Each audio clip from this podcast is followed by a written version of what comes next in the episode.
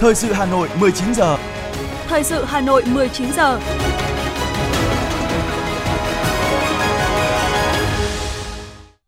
Thanh Hiền và Quang Minh xin được đồng hành cùng quý thính giả trong 30 phút của chương trình thời sự tối nay, thứ hai ngày 6 tháng 3 năm 2023. Những nội dung chính sẽ được đề cập đến trong chương trình. Tổng Bí thư Nguyễn Phú Trọng tới dự và phát biểu chỉ đạo tại lễ kỷ niệm 75 năm Công an nhân dân thực hiện 6 điều Bác Hồ dạy. Đoàn giám sát chuyên đề của Quốc hội làm việc với Ủy ban nhân dân thành phố Hà Nội về nội dung công tác phòng chống dịch Covid-19. Công bố 10 gương mặt trẻ Việt Nam tiêu biểu năm 2022. Hà Nội sẽ phê duyệt chỉ tiêu tuyển sinh vào lớp 10 vào đầu tháng 4. Trong phần tin thế giới có những tin chính đáng chú ý. Nga phá hủy trung tâm điều khiển máy bay kiểm soát không người lái của Ukraine. Cảnh báo về trào lưu uống rượu đang lan truyền trên TikTok. Sau đây là nội dung chi tiết sẽ có trong chương trình. Thưa quý vị và các bạn, sáng nay, Đảng ủy Công an Trung ương, Bộ Công an tổ chức lễ kỷ niệm 75 năm Công an nhân dân học tập, thực hiện 6 điều Bác Hồ dạy, 75 năm ngày truyền thống xây dựng lực lượng Công an nhân dân và đón nhận huân chương bảo vệ Tổ quốc hạng nhất. Tổng Bí thư Nguyễn Phú Trọng dự và phát biểu chỉ đạo. Cùng dự có Chủ tịch nước Võ Văn Thưởng và các đồng chí lãnh đạo, nguyên lãnh đạo Đảng, Nhà nước. Tại buổi lễ, Chủ tịch nước Võ Văn Thưởng đã trao huân chương bảo vệ Tổ quốc hạng nhất cho lực lượng xây dựng lực lượng công an nhân dân vì đã có thành tích xuất sắc trong công tác huấn luyện, phục vụ chiến đấu, xây dựng lực lượng công an nhân dân, giữ gìn an ninh trật tự, an toàn xã hội, góp phần vào sự nghiệp xây dựng chủ nghĩa xã hội và bảo vệ Tổ quốc. Nhân dịp này, lãnh đạo Bộ Công an đã trao thưởng cho 75 tấm gương tiêu biểu đại diện cho hàng ngàn hàng vạn cán bộ chiến sĩ công an nhân dân luôn khắc ghi lời bác dạy, hết lòng, hết sức phục vụ Tổ quốc, phục vụ nhân dân. Phát biểu tại buổi lễ, thay mặt lãnh đạo Đảng, Nhà nước, Tổng Bí thư Nguyễn Phú Trọng ghi nhận, nhiệt liệt biểu dương và chúc mừng những thành tích, chiến công của lực lượng công an nhân dân trong suốt 75 năm học tập, thực hiện 6 điều Bác Hồ dạy. Chúc mừng các thế hệ cán bộ, chiến sĩ làm công tác xây dựng lực lượng công an nhân dân đã vinh dự được Đảng, Nhà nước trao tặng huân chương bảo vệ Tổ quốc hạng nhất và 75 gương điển hình tiên tiến trong việc học tập, thực hiện 6 điều Bác Hồ dạy công an nhân dân. Thời gian tới, dự báo tình hình thế giới và khu vực còn nhiều diễn biến phức tạp và khó lường, đặt ra những yêu cầu mới, nặng nề hơn đối với lực lượng công an nhân dân. Tổng Bí thư Nguyễn Phú Trọng lưu ý phải có tầm nhìn mới, tư duy mới, quyết tâm chính trị cao, hành động quyết liệt, nhất là phải có tâm thế vững vàng để hành động và phát triển. Lực lượng công an nhân dân cần phát huy tốt hơn nữa những kết quả đã đạt được trong những năm vừa qua, tiếp tục đẩy mạnh hơn nữa việc học tập, thực hiện 6 điều Bác Hồ dạy, học tập và làm theo tư tưởng, đạo đức phong cách Hồ Chí Minh, tuyệt đối không được chủ quan, tự mãn, mất cảnh giác.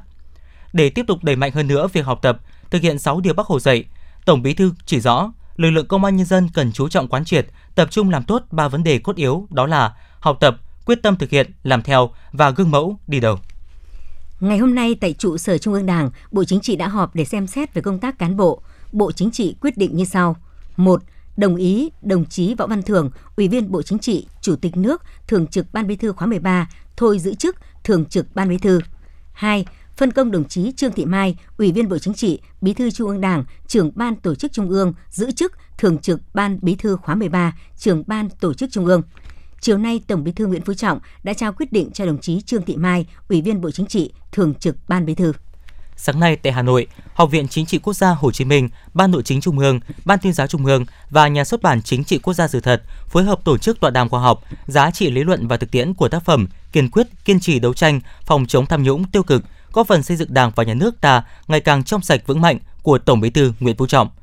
Chủ trì và phát biểu chỉ đạo tọa đàm, giáo sư tiến sĩ Nguyễn Xuân Thắng, Ủy viên Bộ Chính trị, Giám đốc Học viện Chính trị Quốc gia Hồ Chí Minh, Chủ tịch Hội đồng lý luận Trung ương nêu rõ cuốn sách kiên quyết kiên trì đấu tranh phòng chống tham nhũng tiêu cực, góp phần xây dựng Đảng và Nhà nước ta ngày càng trong sạch vững mạnh được xuất bản ra mắt vào đúng dịp kỷ niệm 93 năm ngày thành lập Đảng Cộng sản Việt Nam và 10 năm thành lập Ban chỉ đạo Trung ương về phòng chống tham nhũng tiêu cực do Tổng Bí thư làm trưởng ban.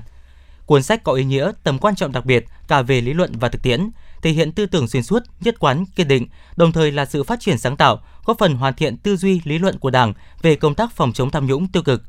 Giáo sư tiến sĩ Nguyễn Xuân Thắng nhấn mạnh, tọa đàm được tổ chức nhằm quán triệt, làm sáng rõ hơn và lan tỏa mạnh mẽ giá trị của cuốn sách của Tổng Bí thư Nguyễn Phú Trọng đến cán bộ, đảng viên, giúp các cấp ủy, tổ chức đảng, cơ quan, đơn vị, quần chúng nắm vững, quán triệt, triển khai có hiệu quả hơn công tác đấu tranh phòng chống tham nhũng tiêu cực thời gian tới, đóng góp tích cực vào quá trình xây dựng và bảo vệ Tổ quốc. Chiều nay, đoàn giám sát chuyên đề của Quốc hội đã có buổi làm việc với Ủy ban dân thành phố Hà Nội về nội dung việc huy động, quản lý và sử dụng các nguồn lực phục vụ công tác phòng chống dịch COVID-19 và thực hiện chính sách pháp luật về y tế cơ sở, y tế dự phòng. Phó Chủ tịch Quốc hội Nguyễn Khắc Định chủ trì buổi làm việc Về phía thành phố Hà Nội có Chủ tịch Ủy ban nhân dân thành phố Trần Sĩ Thanh, cùng dự có Phó Chủ tịch Thường trực Hội đồng nhân dân thành phố Phùng Thị Hồng Hà. Theo báo cáo của Sở Y tế tại buổi làm việc, từ năm 2020 đến năm 2022, thành phố đã huy động hơn 8.000 tỷ đồng để phục vụ công tác phòng chống dịch COVID-19. Căn cứ quy định chỉ đạo của Trung ương, Hà Nội đã chủ động, linh hoạt bám sát tình hình dịch bệnh, ban hành kịp thời các cơ chế chính sách đặc thù phù hợp với tình hình thực tế, bảo đảm đúng thẩm quyền theo quy định. Thay mặt thành phố, Chủ tịch Ủy ban Nhân dân thành phố Trần Sĩ Thanh đã làm rõ thêm một số vấn đề mà đoàn giám sát quan tâm như về y tế cơ sở và một số tồn tại đối với việc đầu tư cơ sở hạ tầng trong thời điểm phòng chống dịch. Tại buổi làm việc, thay mặt đoàn giám sát, Phó Chủ tịch Quốc hội Nguyễn Khắc Định đã đánh giá cao Hà Nội trong thực hiện công tác phòng chống dịch, nhất là việc hỗ trợ các tỉnh thành cũng như quan tâm dành nhiều nguồn lực để đầu tư phát triển hệ thống y tế cơ sở và dự phòng, trong đó y tế cơ sở và dự phòng tại Hà Nội rất bài bản. Phó Chủ tịch Quốc hội Nguyễn Khắc Định, trưởng đoàn giám sát cũng đã nêu rõ những nội dung đề xuất của Hà Nội rất cụ thể, phù hợp với thực tế trong quá trình triển khai phòng chống dịch ở cơ sở và ghi nhận các vấn đề thành phố kiến nghị để tổng hợp báo cáo Quốc hội, từ đó đề nghị chính phủ các bộ ngành có hướng tháo gỡ giải quyết.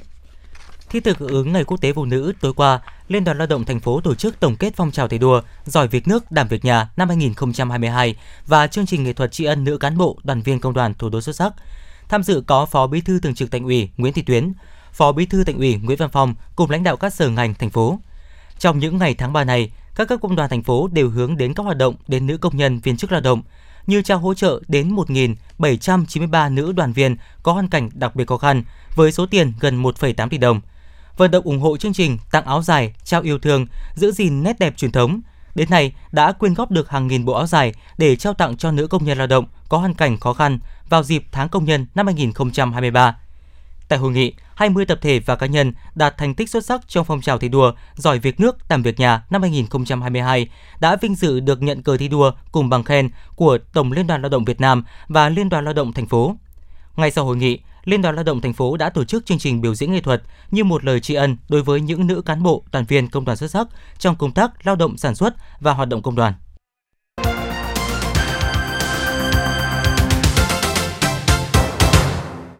Chương trình thời sự xin được tiếp nối với một số thông tin y tế. Thưa quý vị, ngày hôm nay, Sở Nông nghiệp và Phát triển Nông thôn Hà Nội phối hợp với Văn phòng Thông báo và Điểm hỏi đáp quốc gia về vệ sinh dịch tễ và kiểm dịch động vật Việt Nam, Liên hiệp các hội khoa học và kỹ thuật Hà Nội tổ chức hội thảo về giải pháp phát triển thị trường xuất khẩu rau, củ, trái cây và sản phẩm chế biến nông lâm thủy sản trên địa bàn thành phố Hà Nội. Tại hội thảo, các đại biểu cho rằng Hà Nội rất có tiềm năng trong xuất khẩu rau củ quả, nhưng để mở rộng thị trường xuất khẩu, Bộ Nông nghiệp và Phát triển nông thôn cũng như thành phố Hà Nội cần tiếp tục hỗ trợ doanh nghiệp, hợp tác xã về ứng dụng công nghệ trong sản xuất rau an toàn, hữu cơ, phát triển các chuỗi sản xuất, tiêu thụ nông sản, có chính sách khuyến khích hỗ trợ các vùng trồng và cơ sở đóng gói nông sản theo quy mô sản xuất hàng hóa đáp ứng yêu cầu của nước nhập khẩu.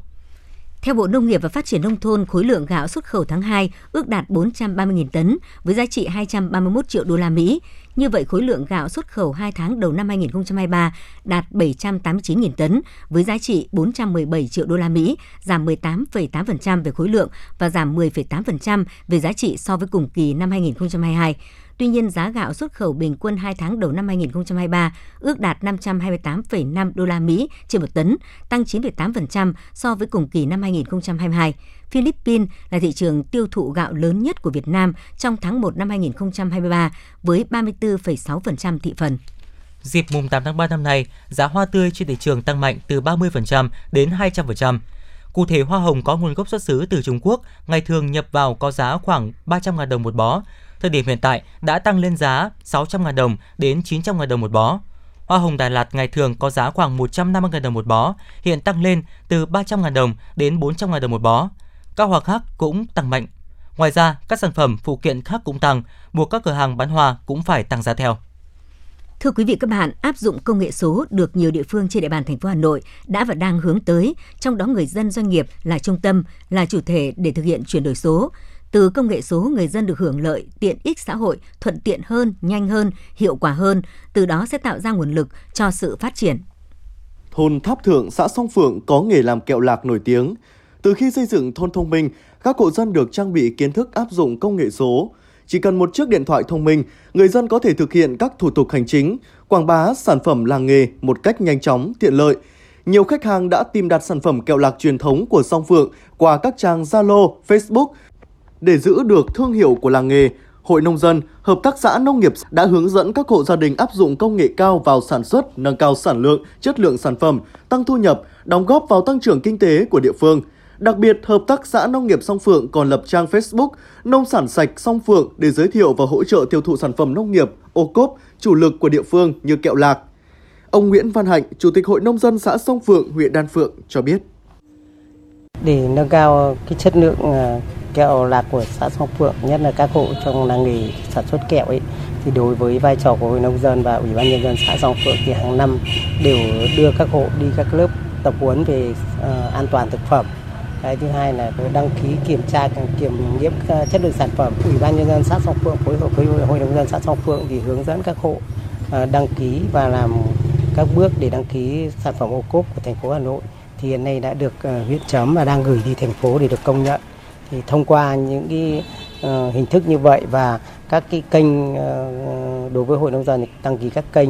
tiêu thụ trên sàn giao dịch thì uh, keo lạc của song phượng thì đã được các nơi biết đến rất là nhiều và cái chất lượng thì luôn luôn được nâng lên và đảm bảo từ đó thì các cái sản phẩm của keo lạc của xã Song Phượng thì được nhiều nơi biết đến và tiêu thụ rất là tốt và thu nhập của các hộ trong làng nghề sản xuất thì rất là cao.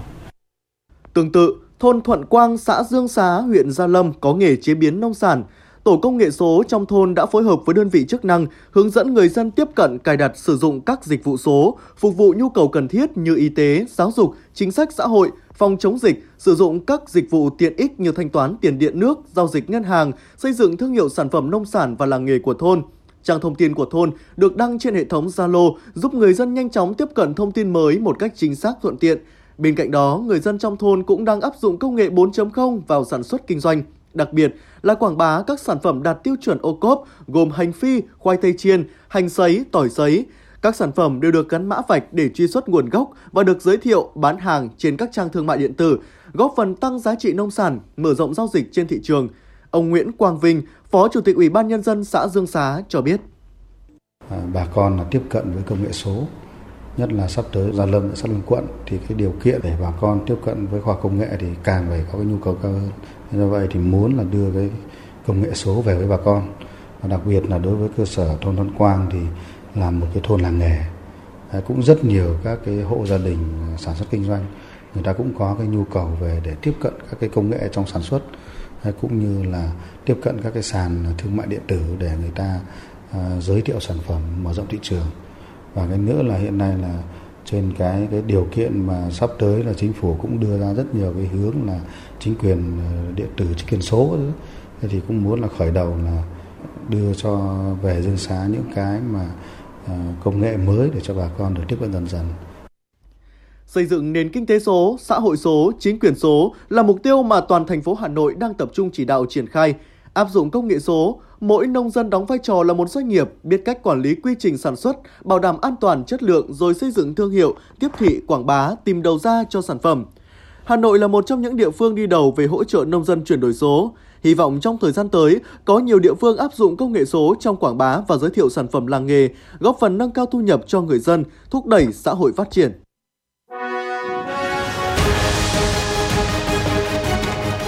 Thời sự Hà Nội, nhanh, chính xác, tương tác cao.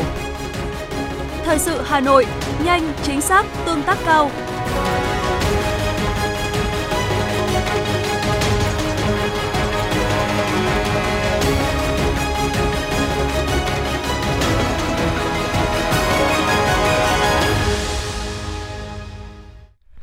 Thưa quý vị, Trung ương Đoàn Thanh niên Cộng sản Hồ Chí Minh, Quỹ hỗ trợ tài năng trẻ Việt Nam vừa chính thức công bố 10 gương mặt trẻ Việt Nam tiêu biểu và 10, 10 gương mặt trẻ triển vọng năm 2022. 10 gương mặt trẻ Việt Nam tiêu biểu năm vừa qua đều có độ tuổi dưới 35, sở hữu nhiều thành tích xuất sắc trong các lĩnh vực học tập, nghiên cứu khoa học, lao động sản xuất, quốc phòng, an ninh trật tự, kinh doanh khởi nghiệp, văn hóa nghệ thuật và thể dục thể thao. Nhiều cái tên quen thuộc như Ngô Quý Đăng và Võ Hoàng Hải liên tục giành huy chương vàng tại các kỳ thi Olympic quốc tế từ khi còn là học sinh lớp 10 hay tiến sĩ Trương Thanh Tùng với nhiều công trình nghiên cứu nhóm thuốc mới ấn tượng, ca sĩ Hà Miêu, cầu thủ bóng đá Huỳnh Như. Giải thưởng gương mặt trẻ Việt Nam tiêu biểu là phần thưởng cao quý của Trung ương Đoàn nhằm ghi nhận, tôn vinh những điển hình thanh niên tiêu biểu có thành tích nổi trội, xuất sắc, từ đó lan tỏa rộng rãi trong cộng đồng về sự nỗ lực, phấn đấu vươn lên của các bạn trẻ, truyền cảm hứng và tạo động lực phát triển tài năng trẻ. Thông tin từ Sở Giáo dục và Đào tạo Hà Nội cho biết ngày hôm nay, các đoàn kiểm tra của Sở tiếp tục đến các trường trung học cơ sở trên địa bàn thành phố để trực tiếp kiểm tra điều kiện cơ sở vật chất, trang thiết bị dạy học, số lượng và chất lượng đội ngũ giáo viên. Căn cứ vào điều kiện thực tế và đề xuất số lượng chỉ tiêu của nhà trường, Sở sẽ phê duyệt chỉ tiêu tuyển sinh lớp 10 cho từng trường. Thời gian phê duyệt dự kiến vào khoảng đầu tháng 4 năm 2023. Trong quá trình kiểm tra tại các nhà trường, nhất là trường ngoài công lập, Sở đặc biệt quan tâm đến việc chấp hành quy định tại thông tư số 36 về việc ban hành quy chế thực hiện công khai đối với cơ sở giáo dục và đào tạo của hệ thống giáo dục quốc dân. Quy định 3 công khai mà các nhà trường cần thực hiện gồm công khai cam kết chất lượng giáo dục và chất lượng giáo dục thực tế, công khai điều kiện bảo đảm chất lượng giáo dục, công khai thu chi tài chính. Sau khi các thị trường hồi phục và mở cửa trở lại, số lượng lao động Việt Nam ra nước ngoài làm việc đang bùng nổ. Chỉ trong 2 tháng đầu năm đã có gần 28.500 lao động Việt xuất ngoại, gấp 20 lần so với cùng kỳ năm ngoái và đạt 25,8% kế hoạch của năm 2023. Theo số liệu thống kê từ các doanh nghiệp, trong tháng 2, cả nước có hơn 6.600 lao động đi làm việc ở nước ngoài, gấp 13 lần so với cùng kỳ năm trước. Trong đó đứng đầu là thị trường Nhật Bản. Thưa quý vị các bạn, Tổng cục Chính trị Quân đội Nhân dân Việt Nam vừa tổng kết 30 năm thực hiện chỉ thị số 143 CT của Tổng cục Chính trị về tiến hành cuộc vận động xây dựng môi trường văn hóa trong các đơn vị quân đội. 30 năm triển khai thực hiện cuộc vận động xây dựng môi trường văn hóa trong quân đội đã trở thành một trong những nội dung nhiệm vụ quan trọng trong xây dựng các tổ chức đảng trong sạch vững mạnh, đơn vị vững mạnh toàn diện, mẫu mực tiêu biểu toàn quân đã xuất hiện nhiều mô hình cách làm hiệu quả được phổ biến nhân rộng. 872 tập thể, 124 cá nhân được nhà nước, chính phủ, Bộ Quốc phòng và Tổng cục Chính trị khen thưởng, phản ánh của phóng viên Như Hoa. Sau 30 năm triển khai thực hiện cuộc vận động và 2 năm thực hiện quy hoạch hệ thống thiết chế văn hóa trong toàn quân đã đạt được những kết quả quan trọng, có phần xây dựng tổ chức, xây dựng con người trong quân đội vững mạnh toàn diện, xây dựng môi trường văn hóa trong quân đội thực sự tốt đẹp, lành mạnh, phong phú. Toàn quân đã xuất hiện nhiều mô hình cách làm hiệu quả được phổ biến nhân rộng. 872 tập thể, 124 cá nhân được nhà nước, chính phủ, Bộ Quốc phòng và Tổng cục Chính trị khen thưởng. Hơn 93% đơn vị được công nhận đơn vị văn hóa, 97,5% khu tập thể quân đội đạt danh hiệu khu dân cư văn hóa, 99,2% gia đình quân nhân đạt gia đình văn hóa. Từ cuộc vận động xây dựng môi trường văn hóa đã thúc đẩy các cuộc vận động, các phong trào thi đua của quân đội ra đời, tạo ra nhiều giá trị văn hóa cao, có phần xây dựng nhân tố chính trị tinh thần cho quân đội, xây dựng quân đội nhân dân cách mạng, chính quy, tinh nhuệ, từng bước hiện đại. Phát biểu tại hội nghị, Trung tướng Trịnh Văn Quyết, Ủy viên Trung ương Đảng, Phó chủ nhiệm Tổng cục Chính trị khẳng định, Xây dựng môi trường văn hóa là một trong những nội dung hoạt động có vai trò đặc biệt quan trọng trong việc phát huy phẩm chất bộ đội Cụ Hồ, xây dựng hoàn thiện nhân cách người quân nhân cách mạng. Môi trường văn hóa tốt đẹp, lành mạnh, phong phú là bức tường thành vững chắc trước sự tấn công của những yếu tố phi văn hóa, bảo vệ văn hóa dân tộc và nền tảng tư tưởng của Đảng trong quân đội. Trung tướng Trịnh Văn Quyết nói: Xây dựng môi trường văn hóa là một trong những nội dung hoạt động có vai trò đặc biệt quan trọng trong việc phát huy phẩm chất bộ đội Cụ Hồ xây dựng hoàn thiện nhân cách người quân nhân cách mạng môi trường văn hóa tốt đẹp lành mạnh phong phú là bức tường thành vững chắc trước sự tấn công của những yếu tố phi văn hóa bảo vệ văn hóa dân tộc và nền tảng tư tưởng của đảng trong quân đội sau 30 năm triển khai thực hiện cuộc vận động và 2 năm thực hiện quy hoạch hệ thống thiết chế văn hóa trong toàn quân đã đạt được những kết quả rất quan trọng góp phần xây dựng tổ chức xây dựng con người trong quân đội vững mạnh toàn diện, xây dựng môi trường văn hóa trong quân đội thực sự tốt đẹp, lành mạnh, phong phú. 30 năm thực hiện chỉ thị số 143 về tiến hành cuộc vận động xây dựng môi trường văn hóa cho quân đội, toàn quân đã xác định đây là cuộc vận động lâu dài, thường xuyên, có vị trí vai trò đặc biệt quan trọng và đạt nhiều kết quả tích cực. Đại tá Khuất Bá Cao, Bí thư Đảng ủy, Phó Tư lệnh Binh đoàn 15 cho biết, sau khi chỉ thị số 143 được ban hành, binh đoàn 15 đã tập trung nghiên cứu, cụ thể hóa các mục tiêu và nội dung phù hợp với nhiệm vụ, đặc điểm của đơn vị và địa bàn. Ông cho biết đã có nhiều cách làm hay sáng tạo, đặc biệt là mô hình gắn kết hộ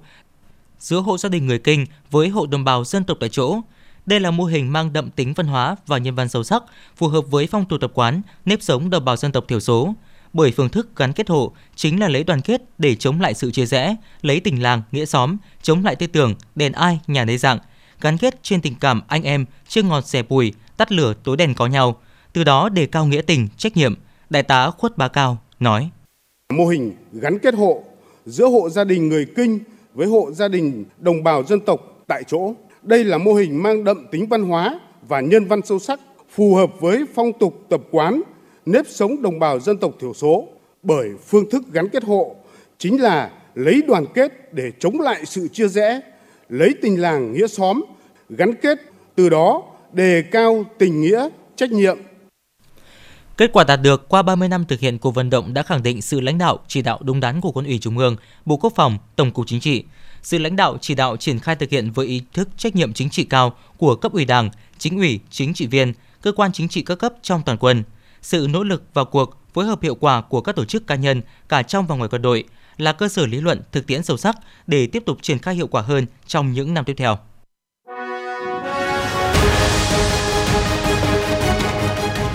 FM 90 cập nhật trên mọi cung đường.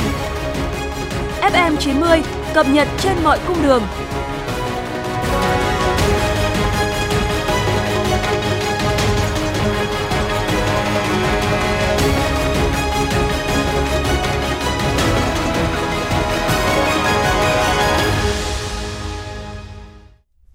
Thưa quý vị và các bạn, ngày hôm nay, Ban tổ chức lễ hội áo dài Thành phố Hồ Chí Minh phát đi thông báo đang có một số đối tượng lừa đảo mạo danh ban tổ chức để đánh cắp thông tin và tài sản của người dân. Theo đó, Ban tổ chức lễ hội áo dài Thành phố Hồ Chí Minh năm 2023 phát hiện tình trạng một số đối tượng đã lợi dụng danh nghĩa của Sở Du lịch Thành phố Hồ Chí Minh, Hội Liên hiệp Phụ nữ Thành phố Hồ Chí Minh và lễ hội áo dài Thành phố Hồ Chí Minh để lừa đảo người dân đăng ký tham gia cuộc thi duyên dáng áo dài, đặc biệt là kêu gọi đăng ký cho các bé từ 4 đến 14 tuổi. Ngoài ra, những đối tượng này còn vận động phụ huynh đăng ký cho các bé tham gia cuộc thi vẽ áo dài, trình diễn áo dài, trong đó có phần yêu cầu cung cấp thông tin cá nhân, tương tác với các nhà tài trợ bằng cách chuyển khoản mua hàng giá trị lên tới vài chục triệu đồng.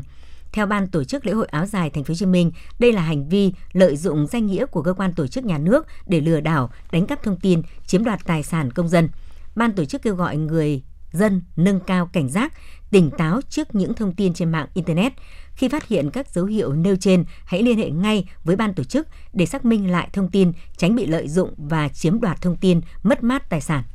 Tới trưa nay, Phòng Cảnh sát hình sự Bộ Công an phối hợp với Công an thành phố Hồ Chí Minh, Công an quận Gò Vấp vẫn đang tiếp tục khám xét khẩn cấp văn phòng công ty cổ phần kinh doanh F88 để điều tra về hành vi cưỡng đoạt tài sản. Một nguồn tin cho biết, công ty F88 chuyên cho vay với quy mô lớn. Thời gian vừa qua, các nhân viên thu nợ đã đe dọa người vay, có dấu hiệu cưỡng đoạt tài sản. Việc khám xét nhằm phục vụ công tác điều tra về hành vi này. Công ty F88 được thành lập từ năm 2013, tự nhận là đơn vị cung cấp dịch vụ tài chính cá nhân, cầm đồ, có quy mô và tốc độ phát triển nhanh nhất tại Việt Nam. Công ty có 830 chi nhánh trên toàn quốc. Tại thời điểm khám xét, có gần 200 người đang làm việc tại trụ sở của doanh nghiệp này.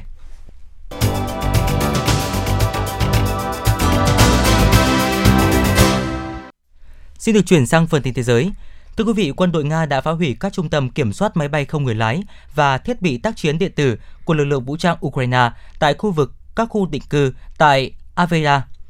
thuộc Cộng hòa Nhân dân Donetsk tự xưng và Dvoriknaya thuộc vùng Kharkiv. Theo người phát ngôn Bộ Quốc phòng Nga Igor Konashenkov, các hệ thống phòng không của Nga cũng đã bắn hạ một trực thăng Mi-8, phá hủy nhiều trung tâm kiểm soát không người lái của lực lượng vũ trang Ukraine. Thủ tướng Đức Olaf Scholz nói rằng các nước phương Tây không phản đối việc Ukraine gia nhập Liên minh châu Âu EU, nhưng Kiev cần phải tuân thủ một số điều kiện đối với điều đó. Bên cạnh đó, Thủ tướng So thừa nhận rằng cuộc chiến kéo dài hơn một năm qua giữa Nga-Ukraine đã đi vào bế tắc và đang gây ra thiệt hại to lớn cho Kiev. Theo ông, Tổng thống Nga Vladimir Putin là người duy nhất có thể phá vỡ thế bế tắc giữa Moscow và Kiev nếu như ông đồng ý rút quân. Thủ tướng Đức khẳng định phương Tây sẽ không để mất quyết tâm chống lại chiến dịch quân sự đặc biệt của Nga. Ít nhất 9 cảnh sát thiệt mạng và 7 cảnh sát bị thương trong một vụ đánh bom liều chết xảy ra đầu giờ chiều ngày hôm nay theo giờ Việt Nam tại thành phố Sipi, cách Quetta, thủ phủ tỉnh Balochistan, 160 km về phía đông. Đây là vụ tấn công mới nhất trong một loạt các vụ tấn công gần đây nhằm vào cảnh sát tại Pakistan. Hiện tại chưa có nhóm này thừa nhận chủ mưu vụ đánh bom. Hãng thông tấn TASS dẫn lời Thứ trưởng Ngoại giao Nga Evgeny Ivanov tuyên bố nước này đang nỗ lực nới lỏng thủ tục cấp thị thực nhập cảnh cho 6 quốc gia, trong đó có Ấn Độ, Việt Nam và Indonesia. Kể từ khi Nga bắt đầu chiến dịch quân sự ở Ukraine một năm trước, Moscow cũng đã chuyển sang tìm kiếm các mối quan hệ gần gũi hơn với Trung Quốc, Ấn Độ và các quốc gia châu Phi. Theo trang tin Insight, Mỹ và Liên minh châu Âu EU đang hướng tới thỏa thuận về ưu đãi đạo luật giảm lạm phát trước khi diễn ra cuộc họp của các nhà lãnh đạo. Dự kiến thỏa thuận này sẽ cho phép Washington đối xử với EU như với các đối tác tham gia Hiệp định Thương mại Tự do với Mỹ. Cục Thống kê Quốc gia LSO thuộc Bộ Thống kê và Thực hiện chương trình Ấn Độ đã công bố số liệu mới nhất cho thấy thu nhập bình quân đầu người ở nước này trong 9 năm qua đã tăng gấp đôi lên 172.000 rupee, khoảng 2.105 đô la Mỹ. Tuy nhiên, LSO cho rằng sự tăng thu nhập lại không đồng đều vì hầu hết mức tăng thu nhập tập trung ở nhóm 10% dân số giàu nhất và đây vẫn là một thách thức lớn đối với Ấn Độ. Hội nghị Liên Chính phủ về xây dựng văn kiện pháp lý quốc tế trong khuôn khổ Công ước Liên Hợp Quốc về luật biển năm 1982 về bảo tồn và sử dụng bền vững đa dạng sinh học tại các vùng biển nằm ngoài phạm vi tài phán quốc gia đã kết thúc ngày 4 tháng 3. Sau 2 tuần làm việc khẩn trương kết thúc bằng 36 giờ làm việc liên tục, hội nghị đã đạt được nhất trí về nội dung văn kiện. Thành công của hội nghị thể hiện quyết tâm chính trị của các quốc gia trong việc đạt được một văn kiện nhằm mục đích bảo tồn đa dạng sinh học tại biển cả. Đại học Massachusetts của Mỹ đã cảnh báo về trào lưu uống rượu đang lan truyền trên TikTok. Sau khi 28 chiếc xe cứu thương được huy động tới các bữa tiệc được tổ chức bên ngoài khuôn viên trường này, theo ban giám hiệu nhà trường, vào ngày 4 tháng 3, nhiều sinh viên đã mang theo những bình chứa dung dịch hỗn hợp gồm rượu, chất điện giải, hương liệu và nước để uống trong bữa tiệc, theo một trào lưu uống say đang thịnh hành trên TikTok. Kết quả là họ đã bị ngộ độc nghiêm trọng tới mức phải cấp cứu. Sở Cứu hỏa, Cứu hộ Amherst cho biết, may mắn là không có trường hợp nào bị đe dọa đến tính mạng. Truyền thông Australia ngày hôm nay cho biết, đến nay đã có 25 bộ và cơ quan chính phủ của nước này ban hành hiệu lệnh cấm sử dụng mạng xã hội TikTok trên tất cả các thiết bị sử dụng cho công việc.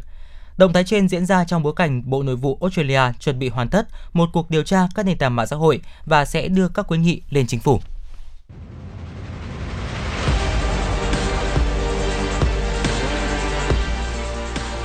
Bản tin thể thao Bản tin thể thao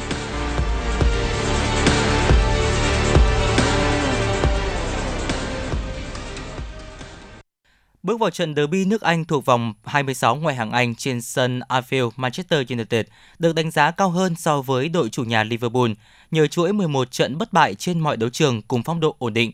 Thế nhưng những gì diễn ra trên sân thì lại ngược lại hoàn toàn với nhận định của giới chuyên môn. Liverpool bằng lối chơi pressing cường độ cao, chiếm lĩnh thế trận và liên tục gây ra sức ép về phía hàng thủ của MU. Và điều gì cũng phải đã đến phút thứ 43, Robertson truyền bóng thuận lợi cho Gappo có pha dứt điểm hiểm hóc hạ gục Dega, mở tỷ số trận đấu trước khi hiệp 1 kết thúc. Sang tới hiệp 2, những gì diễn ra trên sân còn tệ hơn rất nhiều cho MU. Liên tiếp các phút 47 và 50, lần lượt Nenut và Gappo lập công để nâng tỷ số lên 3-0 cho Liverpool. Chưa dừng lại ở đó, tới phút 66, người thi đấu nổi bật nhất của Liverpool là Mohamed Salah cũng đã ghi tên mình vào bảng tỷ số với một cú nã đại bác. Trong 15 phút cuối, lần lượt Nunes và Salah tỏa sáng để hoàn tất cú đúp cho riêng mình. Và đến phút 88, tiền đạo dự bị Firmino cũng lập công để ấn định chiến thắng 7-0 cho Liverpool. Kết quả này giúp Liverpool vươn lên vị trí thứ 5 trên bảng xếp hạng ngoại hạng Anh và chỉ còn kém Tottenham 3 điểm nhưng vẫn đá ít hơn một trận. Còn với Manchester United, trận thua này chấm dứt chuỗi 11 trận bất bại của họ, đồng thời khiến cho khoảng cách đội đầu bảng của Arsenal lúc này là 14 điểm. Ở vòng 24 La Liga, Real hành quân tới Betis với quyết tâm giành chọn 3 điểm. Ngay sau khi tiếng còi khai cuộc, cây kiên trắng đã tràn sang phần sân của đối thủ tìm kiếm bàn thắng. Dù vậy, hàng thủ kín kẽ của Betis khiến Real gặp vô vàn khó khăn. Trong vòng 45 phút đầu tiên, đội khách tung ra 5 pha dứt điểm song không có lần nào bóng trúng đích. Trong khi đó, Betis tỏ ra tương đối sắc nét ở những đợt phản công chấp nhoáng.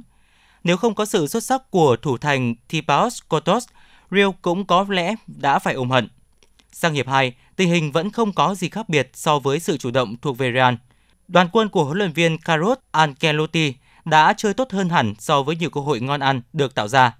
Phút thứ 48, Karim Pejamet dứt điểm uy lực trong vòng cấm buộc thủ thành của Betis phải bay người cứu thua. Dù vậy, chỉ 5 phút sau, tới lượt Cotos phải trổ tài giải nguy sau nỗ lực ra chân cận thành của cầu thủ Betis. Ở quãng thời gian còn lại, trận đấu diễn ra cởi mở với nhiều tình huống ăn miếng trả miếng từ phía hai đội.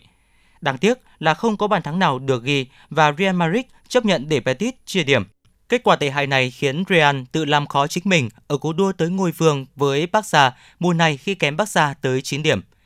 Hiệp 1 khép lại với tỷ số 1-0 nghiêng về phía Barca. Ngay từ đầu hiệp 2, đội chủ nhà đã có cơ hội để nhân đôi cách biệt. Phút thứ 53, Hugo Gulamon để bóng chạm tay trong vòng cấm của Valencia khi ngăn cú sút của Jules Koundé. Và đền cho Barca nhưng Ferran Torres lại dứt điểm đi trúng cổ dọc. Chỉ một phút sau khi Torres thất bại trên chấm penalty, Barca lại gặp vật đen khi pha dứt điểm của Ansu Fati từ cánh trái lại khiến trái bóng chạm trúng cột dọc khung thành của đội khách.